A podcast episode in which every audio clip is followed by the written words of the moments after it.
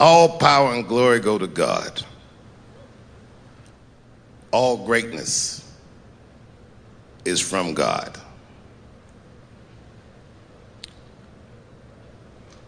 When a hero stumbles, well, the cowards rejoice. Nothing feels better to a coward than to watch a brave guy fall.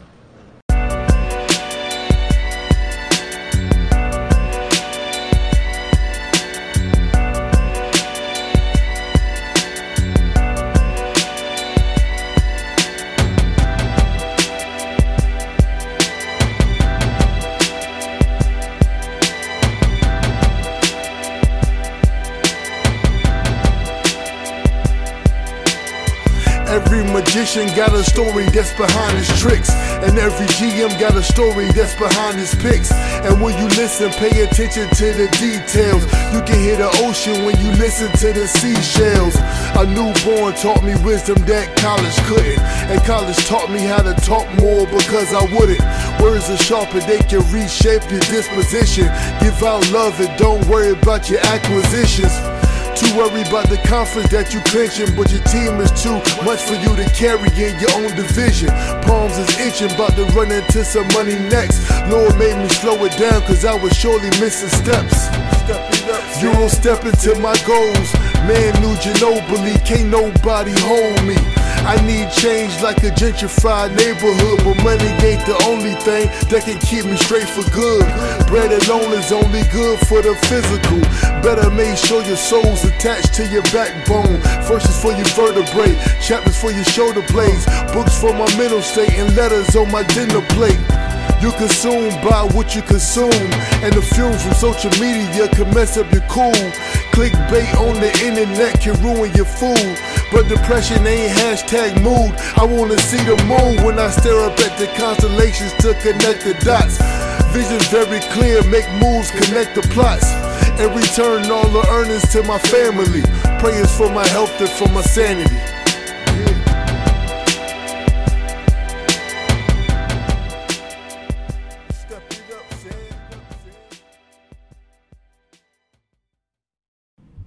Thank you for tuning in to the morning show, Let's Argue with Prince Carlton on KRSM 98.9.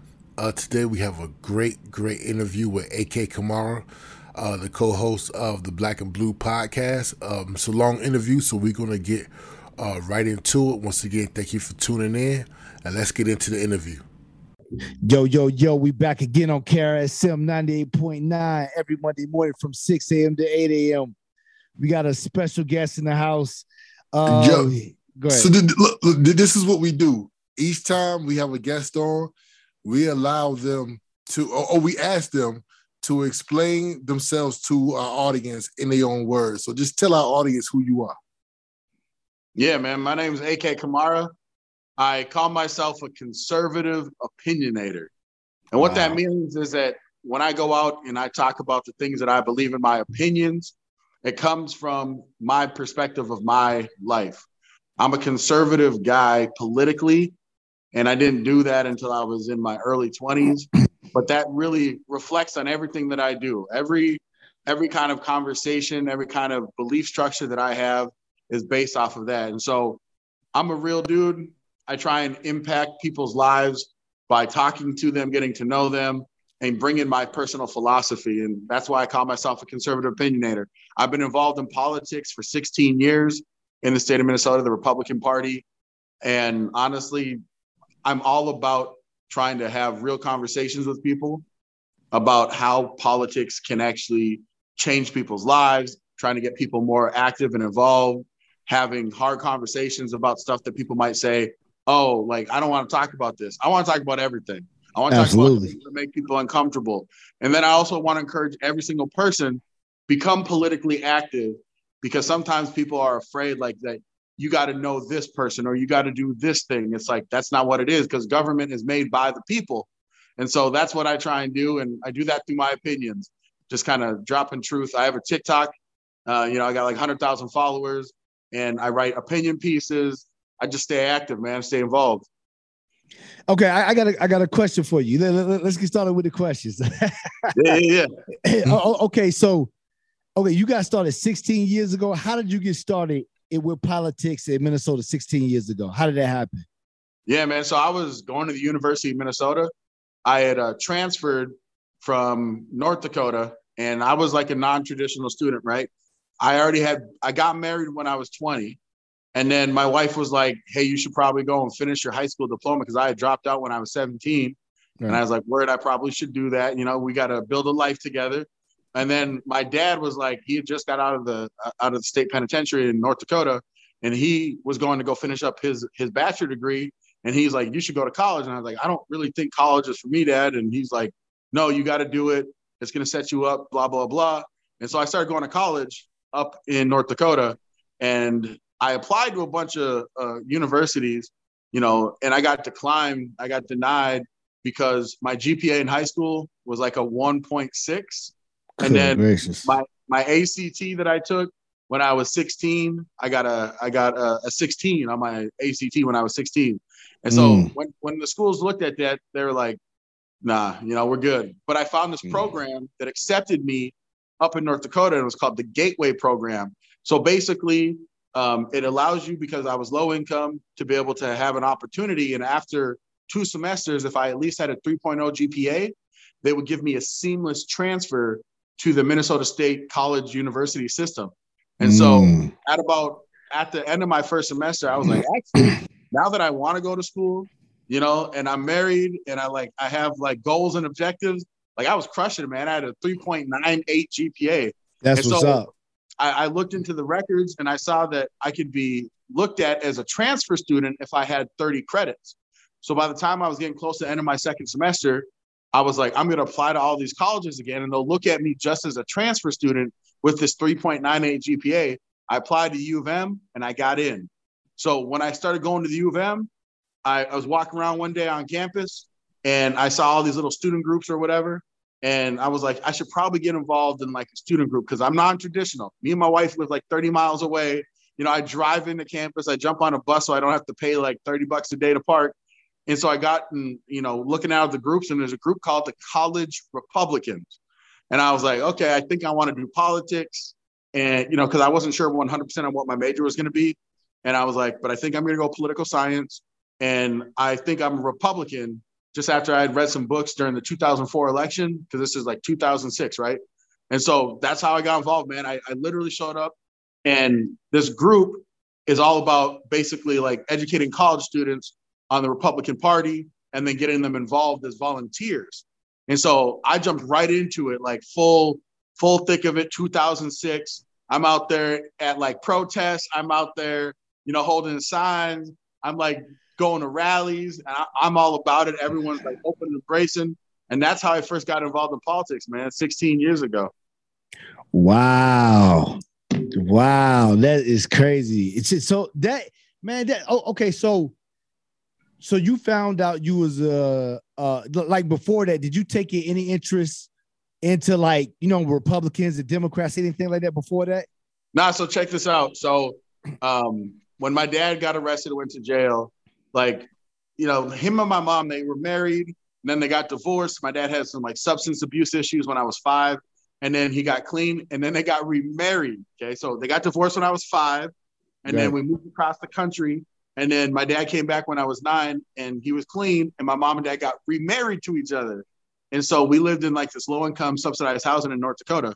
And then my dad started a little company, and he ended up, you know, a little taxi cab business, and things just weren't going real good. And he knew people in Minneapolis, and he knew people out in North Dakota. And so he taxied back and forth, and he was bringing stuff back and forth, and they ended up catching him up because they were trying to figure out like who you get whatever from. Right. And so all of that, like, we didn't care about politics in the household. Like, my dad would sometimes talk about like Karl Marx and stuff, because my dad's from Africa. And he was like, for real, like, but I was like, whatever, Dad, I don't care about politics. And so I didn't grow up with like Republican values. My mom was like a Democrat, like for real. I remember like 92, you know, she's a big Bill Clinton supporter.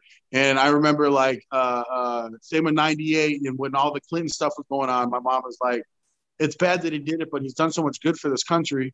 And I remember like these little things, but like we weren't a politically active family. So here's what happened. When I was 20, I was working as a bill collector. And there was this other dude that was just like me who was biracial. So my dad's from Africa. My mom is white. This dude's dad was from Africa. His mom was white. And he's like, are you going to vote? And I was like, I don't know, man. I haven't voted yet.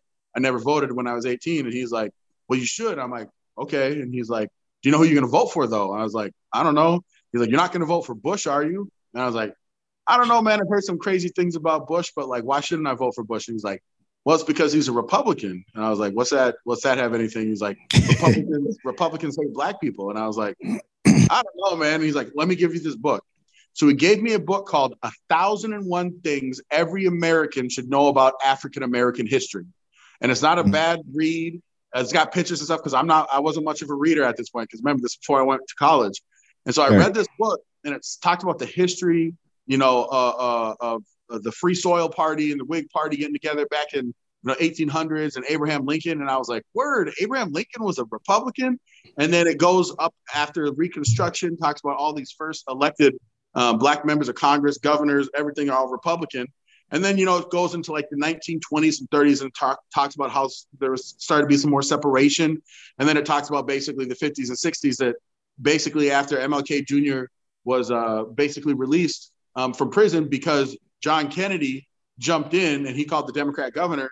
And that's basically like that sealed the deal. At that point, like Kennedy got the black vote and then basically they're forward. So when I read all this stuff, I was like, well, that's interesting. But I still am curious about the foundations. So then I started reading about, again, this is 2004, reading about the Democrat platform and reading the Republican platform. And I was like, the Republican platform makes more sense to me, you know? And so, you know, like it just, these things kind of clicked. And so we had election in 2004. I voted Republican. Like I only voted for president. I think I left everything. Maybe I voted for governor too, but that was like all on my own. My dad was upset, man. He had just got out of prison, and he was like, "Oh, you know, you went and voted." I'm like, "Yeah." He's like, "Did you vote for Kerry?" I was like, "No, I voted for Bush." He's like, "What?" He was livid, man. But it wasn't even like that. It was truly like I came to this on my own, and reading from like an objective perspective, it just certain things spoke to me, and we can talk about that later about like the things that spoke to me about it, right?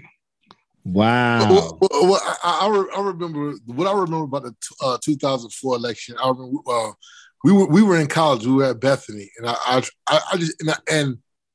I remember that I realized in that election that the winner is always the person with like the most action. Now the reason why I say that is that either the candidate that gets the most love, or it could be the candidate that get the most hate, but it's always the candidate with the most attention that wins. You know what I'm saying? And so, which we bring it forward to 2020, it don't make sense. We can go there. We can do it all day. But you know what I'm saying? But that's what I got from 2004. But okay, so let me ask you this. Tell us about your thoughts about elections in 2004 and how that is the same or differs from your feelings about elections in 2022.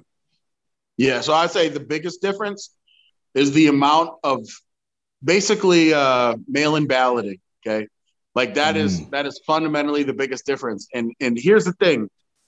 When I hear people say, well, don't you think that everyone should vote? I say, yeah, I wish that every single eligible American would go and vote. I really do. But I think that you should actually have to take the time and energy to actually go to a voting location, because what that does is it basically weeds out the people that don't really care, right? But when you do universal mail-in voting, if you have someone that goes and they're an advocate and they're knocking at the door and say, hey, just check it out, you know, like, you got that mail-in ballot that got mailed to you. All you got to do is fill it out, man. And you have someone that's persistent and they keep coming back and they keep knocking. And they should just fill it out, man. I'm just like, I'll even, if you put it in the secured envelope, I can even drop it off for you, or like whatever it might be. I think that gets people that are low information, low active to vote, and they can be more easily persuaded. And so that's my thing. I wish everyone would be informed. And I don't care who you vote for. Like if you hate every Republican and you're going to vote for the most progressive liberal, but you do it because you want to vote for those policies, because you care about those policies, I'm down with that. But that's the biggest difference, is that in 2020 and 2022, we had a lot of folks that were able to do low information voting. And I think that there's an actual strategy to that the Democrats know and employ. And I think that actually is worse for the electorate, to the point that you had a lot of people in 2020 that voted for Biden that regretted voted for Biden, but they didn't care. Because they're like, whatever, man, you know, based off the time, like I did what everyone said was the right thing to do. But now it's like they wipe their hands of it. They're like, you know, it was a vote. It is what it is, you know? Yeah. Yeah. Okay. Let me ask you. Okay. So when you talk about the 2020 elections and the midterms, do you think that, because I'm a conspiracy guy for sure.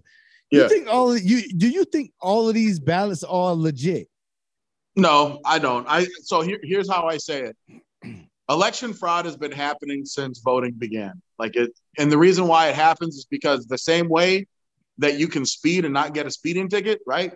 How many times have you ever gone over the speed limit and not got a ticket? Probably like the vast majority, like 99.9% of the time, if you're driving over the speed limit, you probably don't get pulled over, right? And so that's the thing, is that you have to catch someone in order to prove that they did something. And then in order to catch someone, you have to have such a wide apparatus that's able to check, but it's hard to catch voter fraud unless someone is doing something that is blatant and obvious. And you know what I'm saying? And so right. I think that fraud has been happening from the beginning of election time, but you can reduce that fraud when you actually have to show up in person and do something like show an ID. Now that won't 100% get rid of fraud, because people got fake IDs. Right, so you can have 10 different fake IDs with 10 different addresses, and you can go to 10 different precincts and vote. But again, when you get to that level where you're having to do all this extra stuff, it's a little bit easier to catch folks, right? You know what I'm saying? So, but my whole thing is, I think that fraud happens, but is it on a wide enough scale to change the outcome of elections? I tend to believe the answer is no. I tend to believe that it might change the difference in certain districts, and if they really employ some of these tactics, but in the grand scheme of things, is it enough? Are you getting, you know, hundreds of thousands of votes in a single state? I don't think so. And I'm open to, you know, and this is the thing that bugged me the most about 2020. Is all of these lawsuits that got brought forward were all dismissed because, you know, they talk about standing. After the election, you no longer have standing. Before the election, they say, well, the election hasn't happened, so you don't have standing. So that's what was happening with a lot of these court cases that were being challenged. But my issue is, if you don't give the people that are skeptical of the legitimacy of things that happen, if you don't give them a chance to be proven wrong or, you know, right in court, then people are going to have that question. Now, if a bunch of these cases got adjudicated and we came out and they got evidence provided that showed that, no, there wasn't cheating, then people would accept it. There would still be some people that'd be like, oh, no, that was a dog and pony show. Like right. This was a kangaroo court. Like this is all fake and fabricated. But at least you would have something to point to. And that's my biggest annoyance with 2020. And we'll see what happens in 2022. Like in Arizona, Carrie Lake seems like she's going to fight it. And so hopefully a judge will hear the case and evidence will be presented and we'll get an answer one way or another. But when there isn't an answer, I don't feel like people that say, like, I don't believe the system, I don't feel that that's an unreasonable thing. It's just myself personally, knowing politics as well as I know it and understanding people can be easily persuaded. And the biggest issue is when you have mail-in ballots and absentee without any reason, I think that you can really, really do some not great things, man. See, and it's so crazy because my mom is a Democrat. Me and her talk about this stuff all the time. And like 2020 is unreal for Joe Biden to get 81 million votes. It's unreal. I don't even think you can persuade even. This man didn't leave it. He didn't leave the basement. And I was telling my mom is a huge Democrat. I was telling my mom, I said, Mom, okay, Before I went to sleep,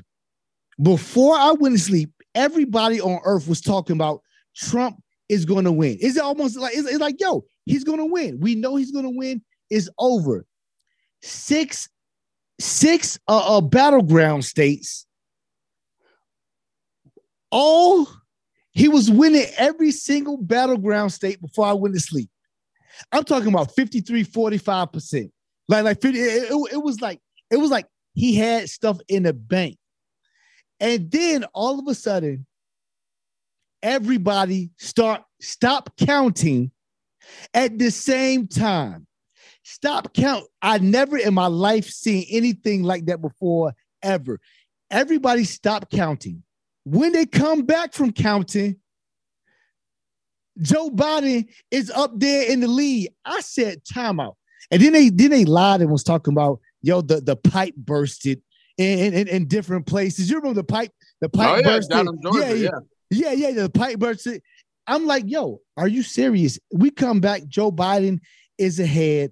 It was so much crazy stuff going on. And see, and it's a lot of movies. I don't know if you follow some of the people, but it was a lot of movies, a lot of documentaries. It was a lot of videos that was out there that showed people driving up, putting big bags. You know, in I think it was not Fulton County. What was the county in Atlanta? Well, I think there was DeKalb, Fulton, and then Cobb County. Yeah.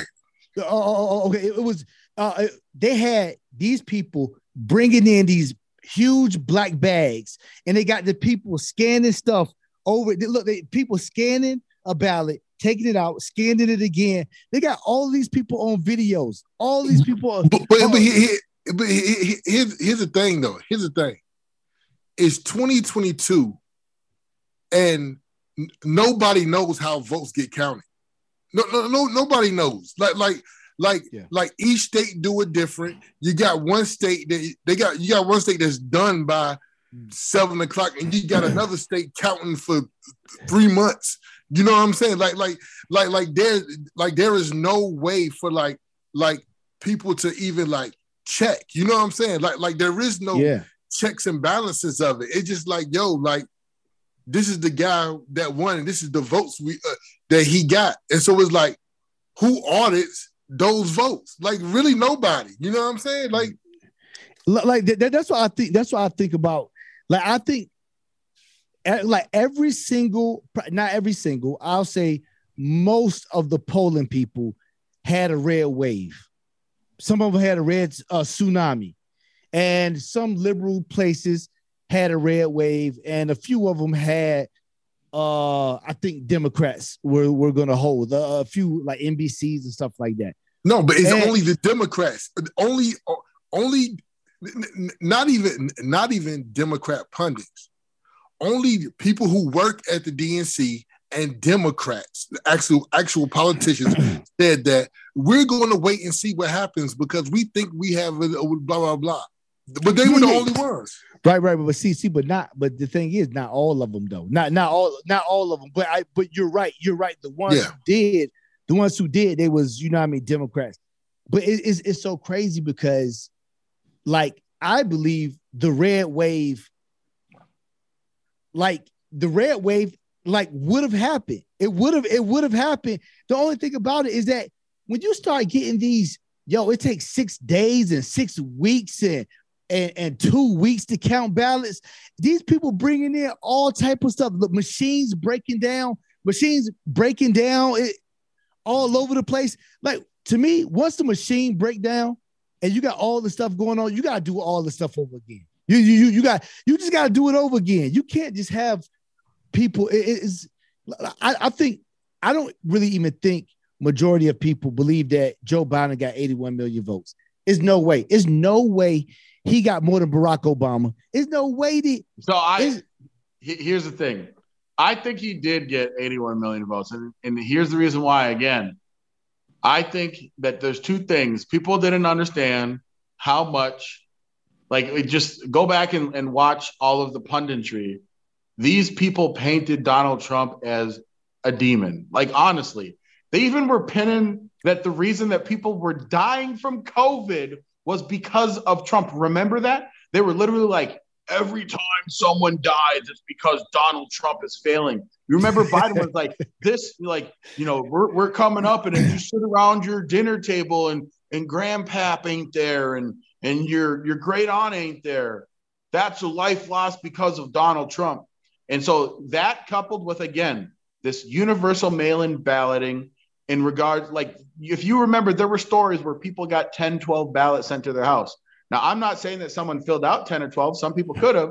But I'm saying that when you got 10, 12 ballots being sent to someone's house over and over and over again, and you have the DNC and the Democrats have been amazing at actual getting out and getting volunteers because they pay people, right? Like the George Soroses, right? These billionaires, the McKenzie, Bezos, right? They out there paying canvassers 10, 15, 20 bucks an hour. And they're like, listen, go and collect these ballots.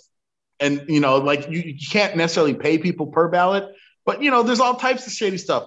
So I think that of those 81 million, I do think that, yes, like it, and honestly, I think that there was fraud that happened for sure.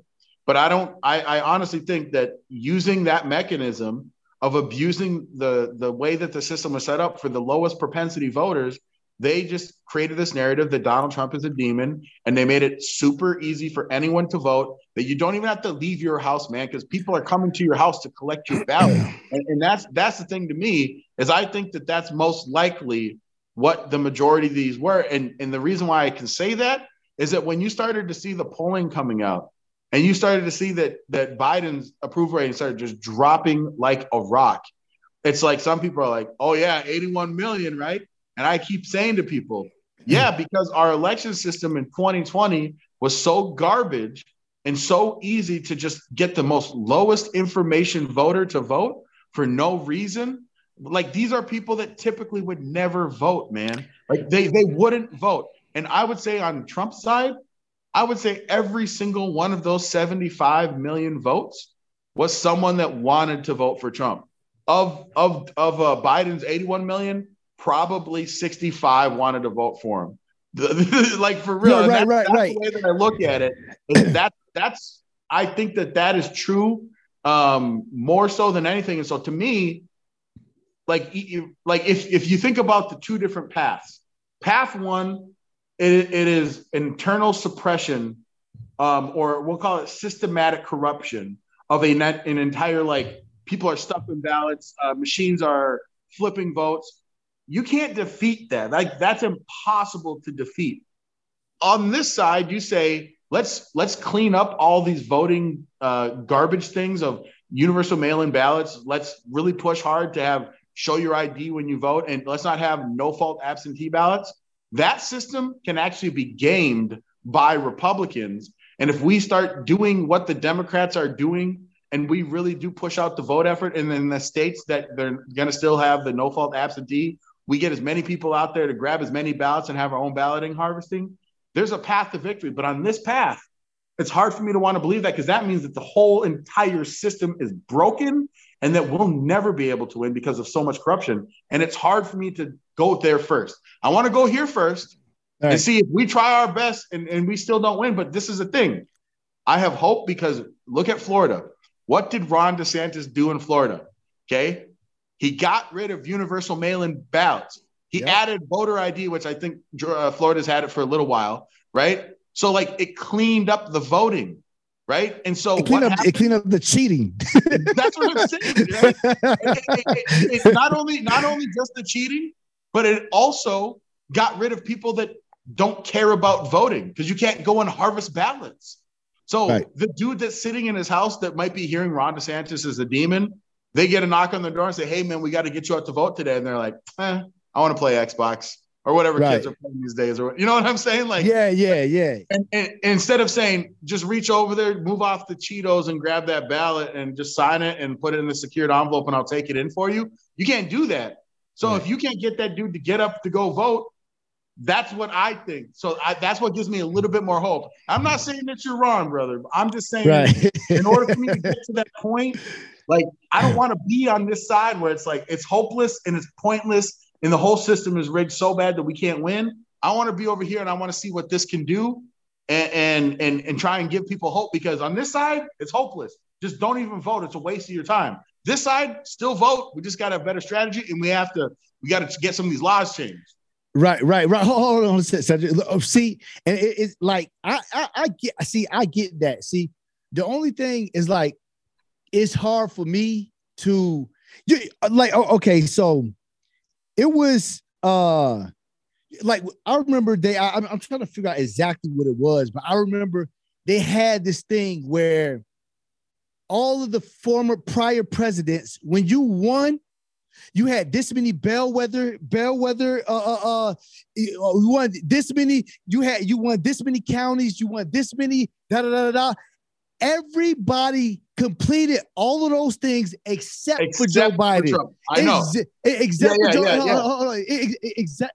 for Joe Biden.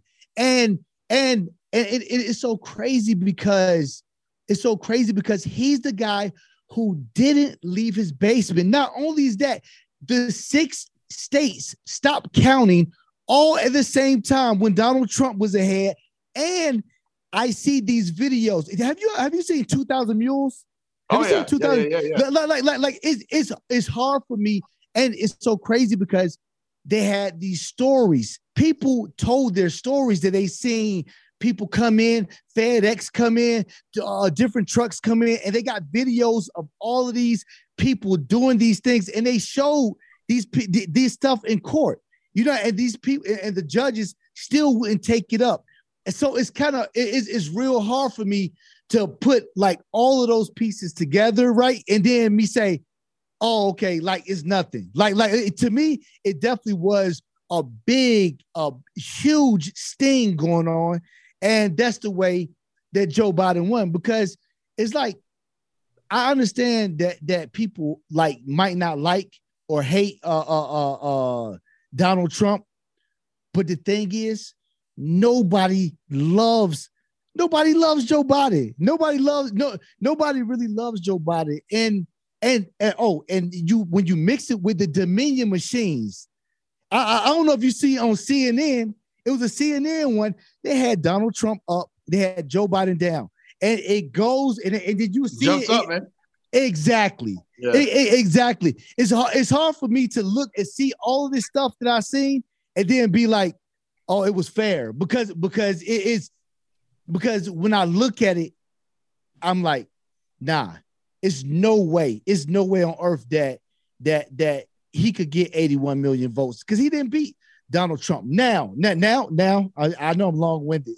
I know. Come on, I'm long. We got some other questions to get to. I know. But me and Cedric was talking the other day, and he said the exact same thing. He said, "Yo, why don't Republicans do the same thing? Why don't they cheat back?" I told him, I said, "You know what?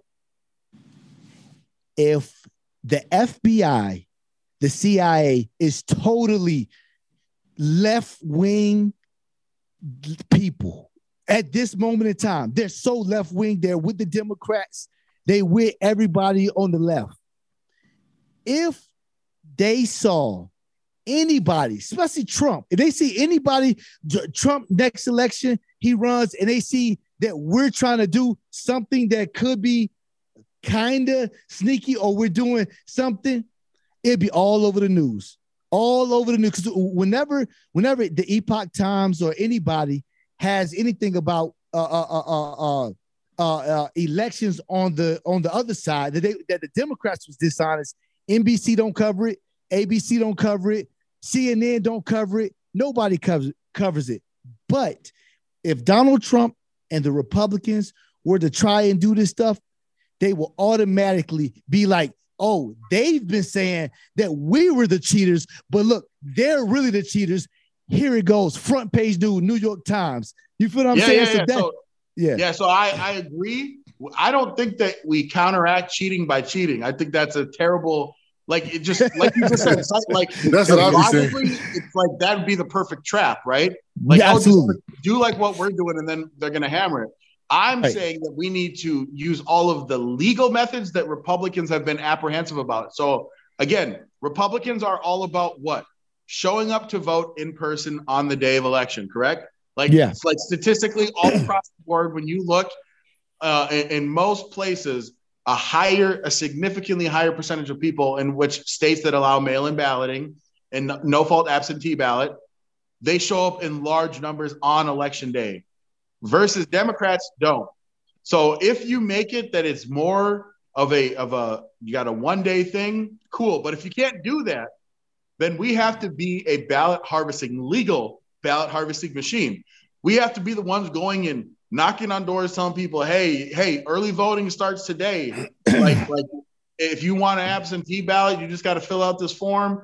The state's going to send it to you. And let's do a ballot harvesting operation, a legal one. So like ballot harvesting is legal. And I think 31 states, ballot harvesting is legal. And so you can go and collect a ballot on behalf of someone else to a certain degree. In Minnesota, it's supposed to be 3. You can collect 3 ballots. And then there is a provision that says for people that you have a personal connection with, you can collect their ballot. So like if your mom is infirmed or something like that, you can collect those ballots. But if you remember, back in 2020, there were some things going on in the Cedar Riverside area in which there are FBI investigations that have been reported, in which there are allegations, in which there were people that were harvesting, 50 of those ballots and things like that, like just going buck wild on it. I'm saying Republicans, we don't need to do that. We don't need to be breaking laws. I'm just saying within the confines, if we can harvest 3 ballots per person, then let's go and harvest 3 ballots per person. If that's a thing, if we can't change it, because we're not going to be able to change it. You got a Democrat governor control the House and control the Senate. They're not going to get rid of that because they know that that's their bread and butter, is convincing people with their ground game apparatus to vote early. And so that's just the thing, is we have to play understanding that even though that goes against what Republicans typically do, which is we vote on election day, we have to counter that, but do it legally. Don't do the cheating. Like do that, because we'll get caught up. Like you said, they're waiting for that to happen, right? Like I absolutely. They want it to happen.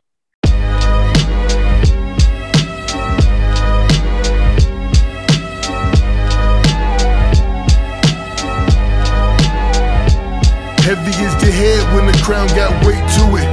About as heavy as an anvil case to it. Deal with life on a case-by-case basis. They wanna crack the case. DNA, they can't trace it. Of course I'm blind, like the color of the lines.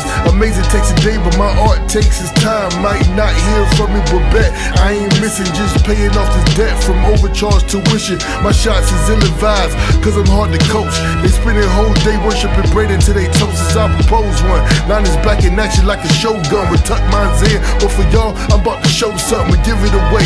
But my wife wouldn't let me. A big fish treading water like a jet ski. It's funny how the government wanna press me, cause I ain't let these demon doctors possess me. Might not get away with this one. We all won rewards one day, we gotta risk one. Down in the 4th but still calm like the first quarter. I understand that the Lord is the first order. Might not get away with this one. We all won rewards one day, we got a wrist one. Up in the 4th but still calm like the first quarter. I understand that the Lord is the first order.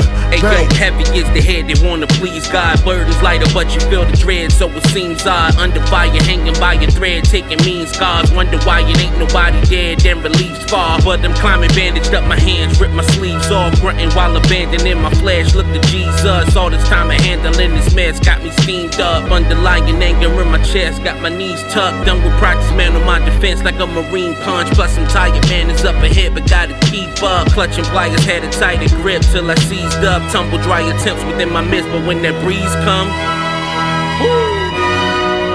Thank you, might God. Not get away with this one. Yeah, it's so glorious, overwhelming euphoria. Like confined to the royal suite at the Waldorf Astoria. Pray I remain a warrior, leading the way for more of us. Understanding that God is the first order in all of it. Might not get away with this one. We all want rewards one day, we got a risk one. Up in the 4th but still calm like the first quarter. I understand that the Lord is the first order. Bang. See, my thing, like I feel like the fix is in, because some of these Democrats, they don't even campaign. That's how you know they cheated. It's like, just imagine if I'm playing against Michael Jordan, right? I'm playing against Michael Jordan and I don't practice at all. I don't. If I'm boxing Floyd Mayweather, and I don't practice. I don't go train. A lot of these Democrats, they don't debate, they don't campaign, and they show up and they won by 60%. They won by 60%. Let me say this: they don't even try. Because the reason is because they operating off of fear. So what they're gonna do? Listen to what I'm saying. Okay. You take what happened in Minnesota.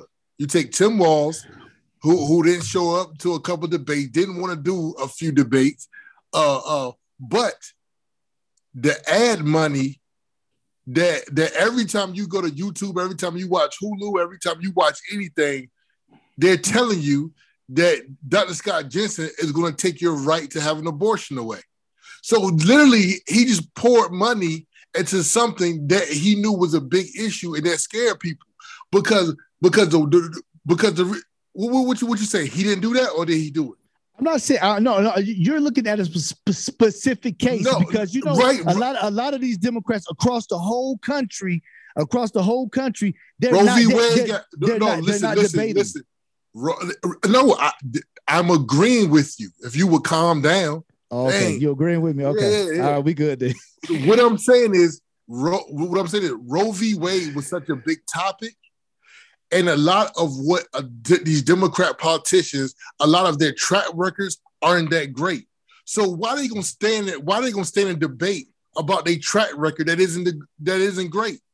Instead, they're gonna hide and run ads that's gonna scare people into voting for them. And that's the reason why I think a lot of them you didn't see as much because they don't want to talk about their record.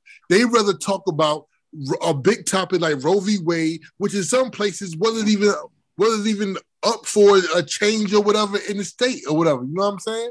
I guess, man. But let's ask AK. Let's ask again. How do you feel about I would say the Roe v. Wade ads ran by Tim Walz when abortion was not even on the ballot. Yeah, so 100% to your point said is that when you can outspend to that high degree, and this happened across the board, this is not just Minnesota, but in Minnesota, okay, Democrats outspent Republicans 30-1. Every $1 that a Republican would spend on advertising, the Democrats spent 30, okay? So that's why it felt like every other commercial you saw was by a Democrat attacking a Republican, right? So that's just what it is. And to your point, Prince, when you say like these people aren't going out there, LeBron, if you got to play up against LeBron and you ain't even practicing, how you think you're going to win? What if you knew that in order to win, like in order to score a point, all you had to do is get people to cheer louder for you? And so what you did is instead of spending any time training to actually go there and score points based off of bacon baskets, you just went and you got everyone in that stadium to cheer louder for you. You found a mechanism to make them cheer louder for you. That's what the Democrats did. And so this is their strategy, is that they know that fear works. Roe v. Wade was something that drove fear. And if you remember, when Biden made that speech in Philadelphia, in front of that, like the red, black background, there was like the red on the blue on the side. The Sith joint. Right, and he was like, extremist MAGA Republicans. Because I pay attention to stuff. After this, I saw every ad I saw that came from a left attacking a Republican was extremist. Right. And after this election, these Democrat strategists were like, yeah, our extremist message worked. Like that was the cord, that extremist message of like democracy is at threat. The woman's right to reproductive rights is being threatened. And that fear coupled with having an overwhelming amount of money to be able to play to people's emotion, coupled with the ease at which people can do mail-in balloting. All of that is a perfect storm. And honestly, it caught Republicans kind of off guard. Now, here's the thing. In general, the average American citizen is more likely to hear what we have to say, those of us that are right of center. And so we honestly feel like we don't have to play the same type of tactics and that we can win, you know, straight up. The problem is that when you're outspent 30-1, it happens. There's plenty of people that have beat people that have been outspent 30-1, but you have to be on your game and you have to have the support of the people. And that's honestly, I think that's where Republicans failed in places, even like Minnesota. I love Dr. Jensen. I think him and Matt Burke are amazing, but they didn't start going over north and over south and over to St. Paul until like a month and a half before election. If they would have been out there 6 months, I think you would have seen a monumental shift. And I know that time, money, resources, right? Like there's only a finite amount of places and time and all that stuff. And when you don't got a bunch of money coming in, you have to be able to have your thing. But that's the difference, is that you have to have a movement of people all across the state. And that was also on the Republican Party. And I think that that happened in multiple places across this country, that the Republicans felt the strategists and the people that put money into these campaigns said, hey, historically speaking, when you have a president that has this terrible of an approval rating, when you have inflation at 40-year highs, when we have crime that's spiking, like all the different stuff, that we don't have to put the money, we don't have to have the ground game. They were betting on it, and I think that's what it was. Now, don't get me wrong, Republicans didn't lose as bad as everyone thought they would, but we didn't perform historically. We didn't have to sweep. We didn't get up to 250 in the House. You know, we're probably going to end up with 222, 223. Bobert today, her challenge. Yeah, she won. Yep. So it's like with this type of stuff, we still had wins. And did you guys see that joint yesterday where you had Comer and Jordan come out and they're like, we're investigating Joe Biden for human trafficking, and fraud and all this stuff. Yeah, that's what the power of having that house is. So I'm still hopeful that we can get some stuff out of here, you know? Yeah, yeah. I believe we definitely could get some. We could get some stuff out of here. I just I just be thinking a lot. The fix began before the fix began before a lot of stuff happens, man. Did you see that? They had I think they shared this on Gateway Pundit. I'm not sure where I saw this at. Do you see the Scott, Dr. Scott Jensen and Tim Walz? What was it the ballot drop, the I forgot, the vote or the machine, something like that. I forgot what it was. You on mute, Cedric. Take yourself off mute. Dang, my bad. No, I've been having troubles with my mic. That's why I've been going on mute. Oh, okay. Yeah. No, but it's like the meter, they moved at the exact same exact meter at the exact same times. And they're it's virtually impossible for their votes and their counts to be metered and mirror each other exact. It's like every time Jensen got something, Waltz went up. Every time, and this same tactic is used with the Dominion with the same machines, and they show it happening in multiple different races. You know what I mean? And my thing is just like it's other things working at. It's other things that's working at hand. It's a lot of stuff that is real hard to explain. It's like I feel like when you get into the people who get those ballots at the end of the night, they be counting them things. I feel like the Republicans, we could do that, but I feel like the only thing that happened to our stuff, go right in the trash over there. They found did they find some ballots in the river? It was like Pennsylvania. Pennsylvania. Yeah. It's like so much. It's so much. But that's what I'm saying though. It's so much funny stuff going on that is like. Unless you're in there, like actually watching and seeing everything that's going on, monitoring every truck, like I would trust it a little bit more, because a lot of these counties, if you look it up from 2020, and I think it was a couple from this year, these people got more votes than the state they live in, or more votes than the counties that they live in. You know what I mean? More balance, you know what I mean? More balance coming back than the actual population. You know what I mean? And it's hard. It's like once you see that, once you see, oh, we got 2,000 ballots come back from a place that has 639 people. It's like right there, it's like, yo, it's wrong already. We don't even got to think. We don't got to do nothing. It's just like, it's cheating somewhere, obviously. You know what I mean? And unless they like grew some humans or something, you know what I mean? It's like a lot of this stuff. When we done with this, I want you to check it out. That it's like a lot of tons of places that have more votes than the actual people that live in the city or live in the town and stuff, like dating back to 2020. And this current midterms that just happened, you know what I mean? And it is what. So I was just going to say that what I've seen is that there is a little bit of a conflation. Most counties will say, here is our total voting strength based off of registered voter, right?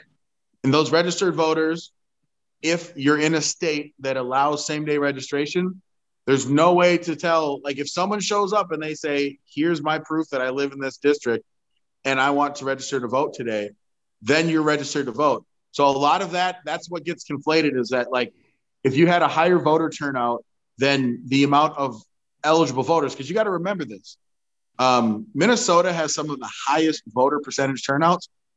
In 2022, we had 61% of eligible voters vote. Right? Of eligible voters vote. That now just to keep that in perspective, that means that there was 39% of the people that could have voted that did not.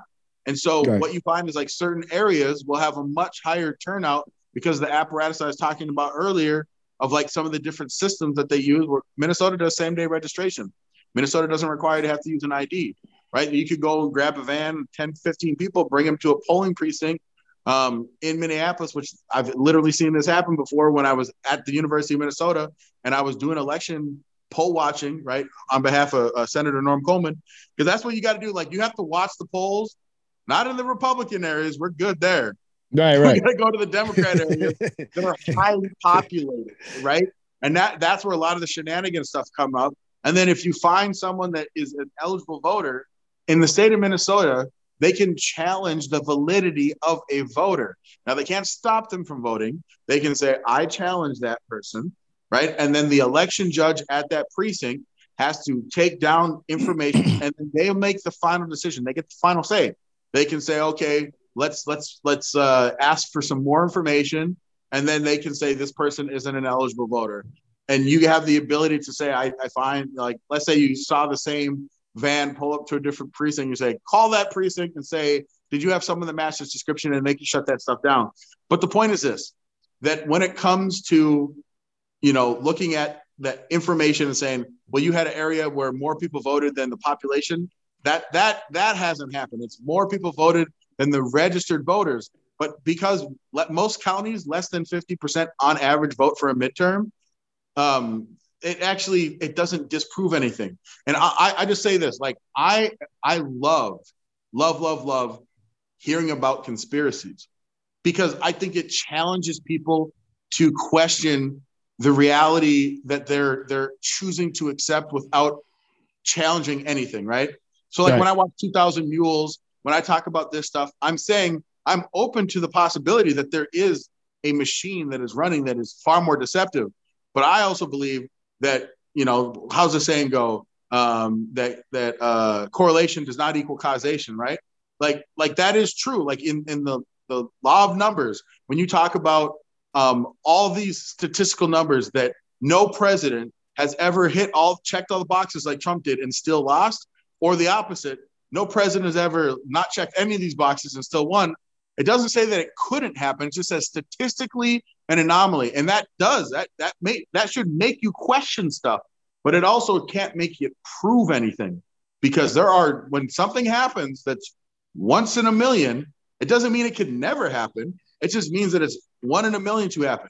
And sometimes there are people Like there's a couple of people that have won multiple lotteries, and some people think that there's a conspiracy. But again, sometimes that's what happens. And so that's where I always come to is I won't make a definitive belief or statement unless I can prove something. But I'll always say I will never dismiss someone and say, oh, you're crazy. I think that's stupid to do. Even the flat earth people, I'll be real. The flat earth people, man, I love looking at the stuff. And I'll say this. I don't know. So when I see like something like the Hubble telescope, I say, listen, I tend to believe that our Earth is a globe and that, you know, gravity exists and all these things. But if you can show me proof that we're on a flat disk and we are moving through, and I'd be like, yeah, because I don't call those people crazy. And that's why I'm always at, man, is like, it could be exactly what you're saying, Prince. This could be this foregone conclusion, this corrupt, dirty system. It could be. Right. But that's why we need to investigate. And my thing is, if we investigate, we show stuff, and then it helps to say, okay, well, the chances that this still is happening, then yeah, you know, some people refuse to let go. Like a lot of the Q folks, they were like, you know, March 23rd, Donald Trump is going to assume presidency, and it never happened. Yeah, absolutely. Like I like to hear it, but like it didn't happen, bro. So like now, absolutely, yeah, you know, yeah, you know what's crazy? Q was right a lot too, though. Oh, I know. You know what I mean? Q was right. He was wrong. He was wrong, but he was right a lot too. Yeah.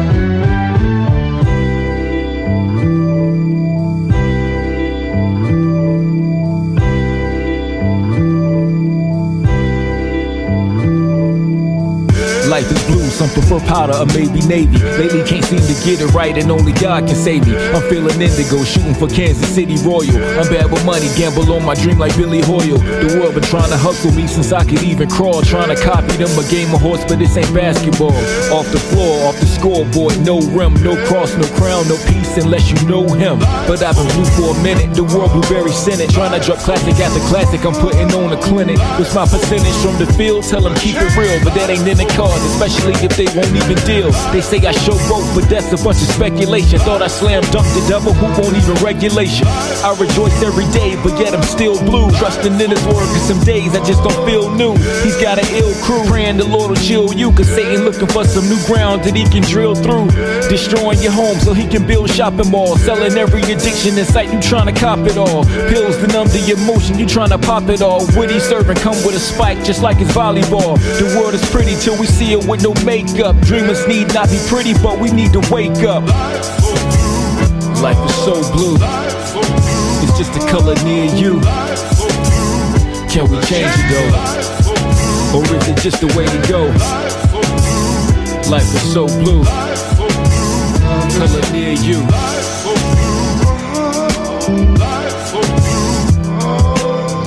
Trials in life weigh you down, you wonder why you take a couple clouds and color your mood sky blue. My cousin banging, so it's to the streets that he addicted. He claiming Crip, so when he speak, the alphabet's restricted. So I don't understand a lot when he be texting me. Cuz whole life is blue, that's all he expect to see. Ain't trying to find a bright side in the longest way. The powers in his life, the world proved to be the strongest, and it's so blue. Life is so blue.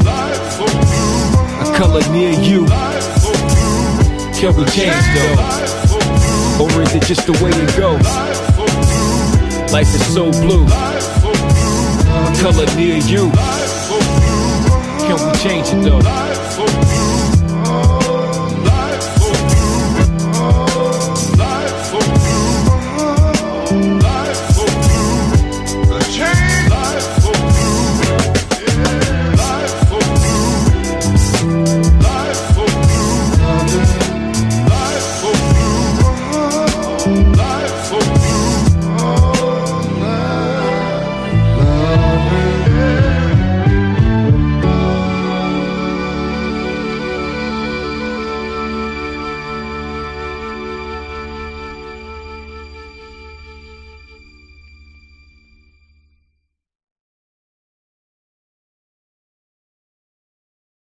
Even though this don't have anything to do with the election, but this is a big topic. Speaking of flat earthers, What's going on with Kyrie right now, man? I'm gonna ask that. No, hold on.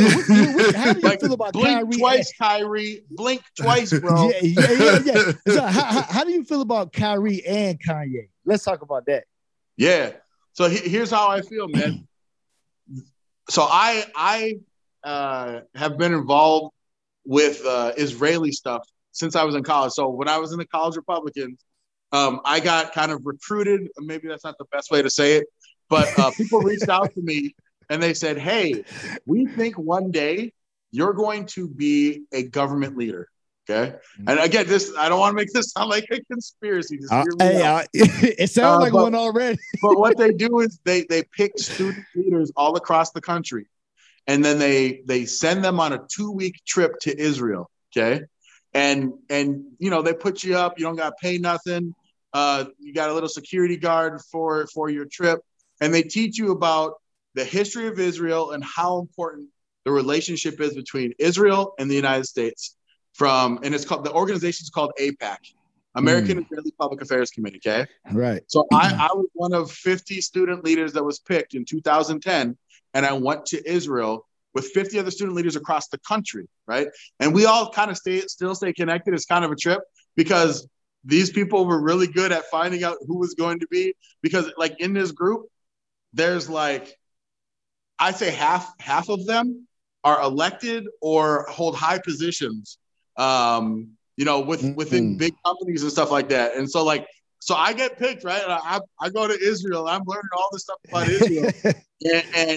and I actually got to learn a lot about the history of Israel that I never knew. I went to, what's it called? Yad Vashem, which is like the Holocaust Memorial Museum. And then we went to the actual like security wall. Like their border wall is out of control good, dude. Wow. And so my point is, I learned a lot about Israel. And then I also learned a lot because I took a semester before I went to Israel, I took a semester and it was about the Israeli-Palestinian conflict, right? Historical perspective at the U that was definitely like more favorable towards the Palestinian side. And yeah. I'm open to it, right? My dad's Muslim. He was Muslim before he passed away. So I know a lot about Islam and whatever. So to your point, though, about like, what do I think about this stuff? I think that the perspective that gets put on is that like asking these questions about what's the deal with the Jewish people's control, right? Like, let's be very candid about it, is that there are a lot of Jewish people in the financial sector and entertainment and all these different things.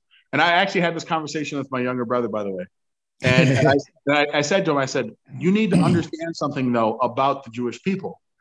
The Jewish people throughout history are one of the most consistently attacked and abused people of all of history. Like you go back through history, the Jewish people have been under assault. They just like they keep getting enslaved and then kicked out and then, you know, genocided and then kicked out and moved around. And so when you look at the lead up to World War II and what Nazi Germany did, they dispersed Jewish people basically all over the globe. And there was a bunch of Jewish people trying to come to America, and America's like, we don't want you weirdos. Like, you guys are weird. You got this weird little religion or whatever. And yes, some of them did establish themselves.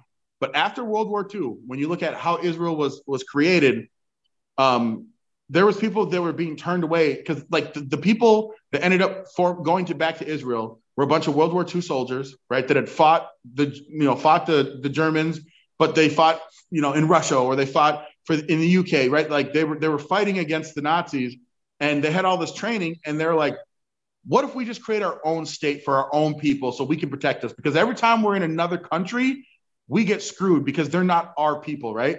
So just think about that for a second. And that's only in the 40s that this happens, right? And so they started making, you know, basically making a call to everyone saying, if you're of this ancestry, we don't care where you are in the world, you need to come here because you're our people and we'll protect ourselves.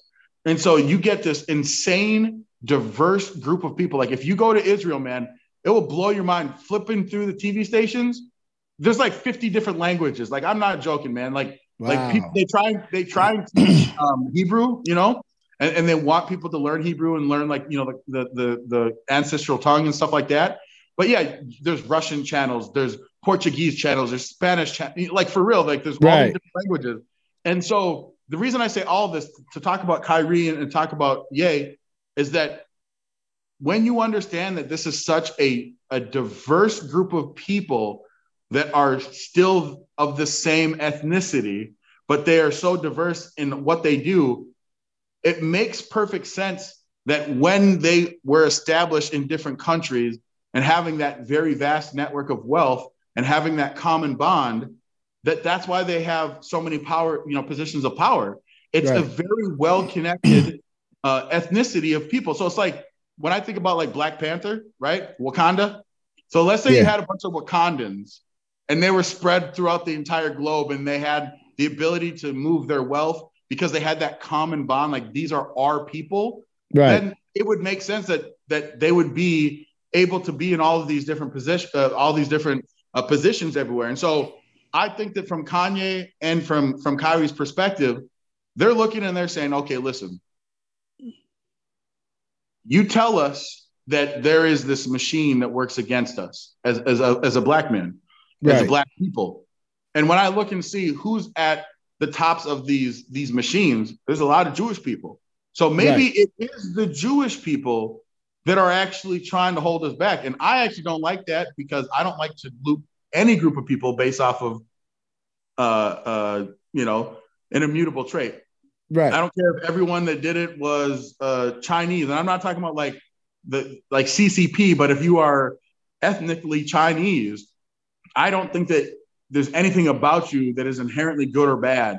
Same with if you are ethnically Russian, or, you know what I'm saying? Right. Absolutely. So, but the problem is, I think that within the Black community, we have been told our entire lives that there is this apparatus that we have to fight against. And it is white people. I made a TikTok video on this, and it didn't get any play, which didn't surprise me. But I said, listen, I said, we've been told that the reason that we're not able to achieve the success that we are capable of is because there is this supremacy that's been holding us back and stopping us and suppressing us. And if you take that and then you go to the next level and say, okay, fine, yes, let's say I believe that white people are holding us back. And you say, but what white people? Because white people doesn't mean anything anymore. Like, there's a bunch of different types of white people, right? Right, like, there's Italians, there's the Irish, whatever. And you say, wait. A lot of these people are Jewish. That's weird. And that's where I think it comes from. I think it comes from curiosity. And then when you start to ask questions and the whole world comes down on you, you want to know what that does? That confirms a suspicion that you had. And it actually makes it worse. And so instead of having the conversation, they're like, oh, no, you can't talk about this. And then so anyone that already had an inkling of, like, you know, there might be a point to this, but we can't even talk about it. Otherwise, you get shut down. You're poor. You get whatever. Like, you don't get to live in society anymore. You're anti-Semitic. That actually hurts the actual conversation. Man. And then it actually makes people feel like, see, they're protecting their own. And we were getting close to the truth. And now we've been shut down in silence. And so it actually makes it worse, because if you remember Nick Cannon? Yep. Yeah. Remember when this happened with Nick Cannon? Yeah. Yep. Okay. And and that was like, again, a public person, and then he came back all reformed, but we didn't have a conversation. And then this is exactly what's happening. We're now Kyrie, like, I don't know, man. Like, they got him. Dude. They got to him, bro. They got Kanye. Hey, Kanye lost $2 billion in 2 days. He won the argument. To me, it's like once that happened, you got to be like, time out. This is what he was saying, and this is what is happening to him. You know what I mean? This is exactly what is happening to him. But here's the thing, though. And this is one of the things that I think that we got to wrap up, because we about over an hour. But hey, man, we could do this for album, man. I know, man. But one of the things is that especially in the music business, you hear Black artists, and we know about Black artists from the past. It's like, oh, James Brown had a bad contract. Aretha Franklin had a bad contract. This person used to write all the Elvis songs and he died broke. Then when you get to the movie business, Hattie McDaniels couldn't even go to the Oscars.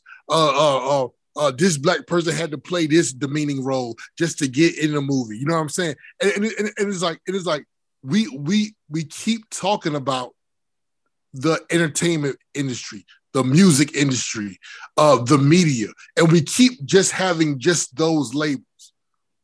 But then at some point, we have to elevate the conversation and say, okay, let me not say entertainment. Who is running entertainment? Let me not say music business. Who's running the music business? Let me not just say media. Who's running the media companies? You know what I'm saying? And then when you go into that area, that's the conversation that Kanye West was having. You see what I'm saying? So it's really, to me, it's really just a time of exploration, because Kyrie didn't even say anything. No, he didn't. He just tweeted a documentary, and like I told my brother, I said, yo, all I watch is documentaries. I watch documentaries I've never seen before, probably 4 or 5 times. He a real old head. I'm a real old head. He sit on his couch. He sit on his couch and watch World War III films all day long. Yeah. I even watch. Hold on, I think my mic. Oh, I think my mic going. It was sounding good. Oh, y'all can hear me? See, I can't hear myself. No, you sound good. Yeah, you sound good. Oh, dang. Okay, yeah. It must be going out of here. That's great. Okay. I need a new box anyway. Okay, yeah.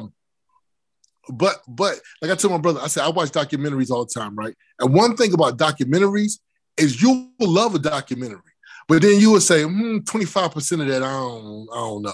Yeah. 50% of that, I can kind of get with that. But 60% of it I love. That's the nature of documentaries. So it's like for him to tweet a documentary and them to come back and be like, well, what didn't you like about it? And what did you like about it? And tell me exactly. It's just like any documentary. You're gonna fall in love with some of it, and some of it you're gonna throw away. You know exactly. What I'm saying? And if Amazon has to get rid of the documentary Hebrews to Negroes, then that means they're going to have to get rid of probably all documentaries, because right now I can go on Amazon and watch 20 Hitler documentaries up there right now. You know what I'm saying? So it's like, what are we going to do? Yeah, that's why they can't take it. Yeah, so that's the thing, though. Like, that's what I'm saying, man. Like, this is a lesson of why censorship doesn't work. All it does is propagate more people to say, nah. So like my whole thing, like I listen to the Lex Fridman podcast with Ye, right? And I thought that was actually pretty good. And then I watched the Ben Shapiro one after that. And I think the problem that people have, and this happens a lot. You can interject whatever ethnic group you want. When you start to ask questions as someone that is not part of that group, you will be viewed as a bigot, an anti-Semite, a racist, for just wanting to have a conversation, because not everyone can know everything. And so here's the thing, is that the conversation that Ye was trying to have, and the question he was asking, when you watch that podcast with Lex Fridman, they had a real conversation, and they were able to actually move the conversation forward. But at the end of the day, like, that's what Kanye needed from the beginning. But when they come down so hard on him, right, and you turn a man that's worth, $3 billion or whatever his worth was, and you take away that, all you've done is confirm to him that what he thought was true is literally true.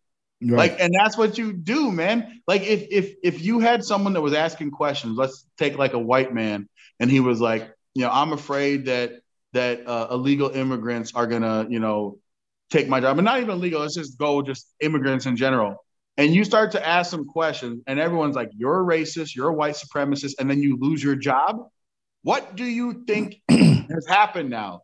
Right. You've just confirmed that there must be something, and that's the problem. Yeah, the way to handle people's ideas that you don't like, you gotta have a deeper conversation and get to the same level. You still might walk away being like, I don't believe you, but I promise you this, you'll be a lot closer to saying at least someone heard me out I was able to tell them how I felt. I was able to hear how they felt, and they didn't shut down the conversation. Because that's the thing, is if you shut down someone's conversation, they don't just die. They still exist. Absolutely. And their brain still works. So all you did is help confirm something that they had already thought, but now they're not going to come out to you anymore. They're going to go back to their group, go find the circle of people that agree with them, that they don't get to challenge anything. That's quite literally how every supremacist group has ever worked. Absolutely. Oh, okay, I'm gonna play this game real quick. I'm just gonna give you some names and some stuff, and you just tell me how you feel about those things. How we got, like, what 4 minutes, 5 minutes, 2 minutes? Well, Let's do a couple minutes. Minutes. All right, I'm gonna just say something, and you let me know how you feel about the person, place, the thing. Elon Musk. Genius. Okay. Honestly, I think Elon is one of the smartest people. He's got some weird stuff that he believes with some of his AI and robotics, but I think the dude genuinely wants human beings to be better. And I think that what he's doing when it comes to Twitter, SpaceX, Tesla, wanting to go to Mars, talking about we need to have more children, all of that stuff to me is positive, and I think he's a really smart dude. Ron DeSantis. So I think that DeSantis is the real deal. I think that he has tact. He has the ability to fight culture war on a level that I think is where most of these Republicans need to be. He just had a press conference yesterday talking about the World Economic Forum. He's like, Forum? Yo. Yeah, you know what I'm saying? Like, they won't be here in Florida. No, I know that people that love Trump think that, you know, he's an establishment shill, but I don't think that's the case. I just think that the dude is, like, straight up genuine. He doesn't have the exact same charisma as Trump, but I like DeSantis, man. I think he's the real deal. I don't think he's phony. Trump or DeSantis? DeSantis. So now, if the election were held today, it would probably be DeSantis for me. And the reason, and here's the reason why. I think that Trump, he's been so focused on what was done wrong to him in 2020, which I do think something was done wrong to him, but you're not going to fix anything. Like, again, when I was giving you the two different things or whatever, it's like you have to be able to fix something and do something forward. Whereas I see that DeSantis is a dude that can actually do it because he understands government in a way that maybe Trump has a better understanding, but Trump is a big ideas guy, man. He's not a minutia guy. Trump relies on his team of people to do stuff. But the problem with Trump's team of people is he's been so good at business, but not at government, that he feels like he can trust certain people. And then people they do him dirty. Like, his administration, his cabinet, think about how many snakes stabbed this man in the back versus DeSantis. Yep. DeSantis, he understands government, and he has his core people that have been with him, and they are on message, they are on point. So that's just today. Now, if I were to see DeSantis announced, and I were to see Trump and DeSantis go head to head, maybe Trump has learned his lesson. Maybe these last 2 years, he's learned from all of his mistakes, and he really knows what to do. So I'm still, like, hopeful. But if DeSantis doesn't announce, it's Trump all the way, man. There's no one else. It's literally only DeSantis for me, if not Trump. You know what I'm saying? Like, that's the only one for me. Oh, let me ask you something, man. Because I know you're not a conspiracy guy. But I know all the conspiracies. Absolutely. But you know all the conspiracies. Okay. I see you doing a great thing over at TikTok. But do you trust the I know you heard about the Chinese government and the all of the, you know, privacy issues and stuff. Like how you heard about, like what are you telling yourself over at TikTok? Like, yeah, so I have no illusion that TikTok is stealing all my data. I know they are. Like, that's not a conspiracy. That's right. Yeah. Like, quite literally, Marco Rubio, like, he wants TikTok to be banned in the United States. Right. Like, yeah. Like, yeah. And it's not just the data; it's the algorithms, and he truly is afraid that it's damaging children. Good thing is I'm not a child, The other thing is, I don't really care if China has all my information because, like, I mean, what can they do? I guess clone my identity, but I'm an American citizen. So I'm not really concerned about what China wants to do with my data. Right. Now, if we were in the middle of a war with China, like in physical kinetic war, then maybe I would be like, I would never have any Chinese products in my house that they could be. But I feel that we have to compete on the spaces that the left is competing on, and the left is all over TikTok. And that's why I stay there. But I also understand that, like, a lot of people, like, if you do care about your data and you do care about that stuff, yeah, you can't really mess with TikTok because they got it all. But then right. I would argue the government probably got it all already in America. So Absolutely. That's just the truth, man. Unless you want to go out to the cabin, you know, build a Faraday cage and have zero electronics. The government knows where you be. They know what you're doing. Like, let's be all very real. That's not a conspiracy, man. Like, my favorite thing to do is I love listening to interviews with former CIA operatives on podcasts. Like, I've listened to, like, Dave Bustamante. Like, that right. was a really dope one that he did with Lex Fridman.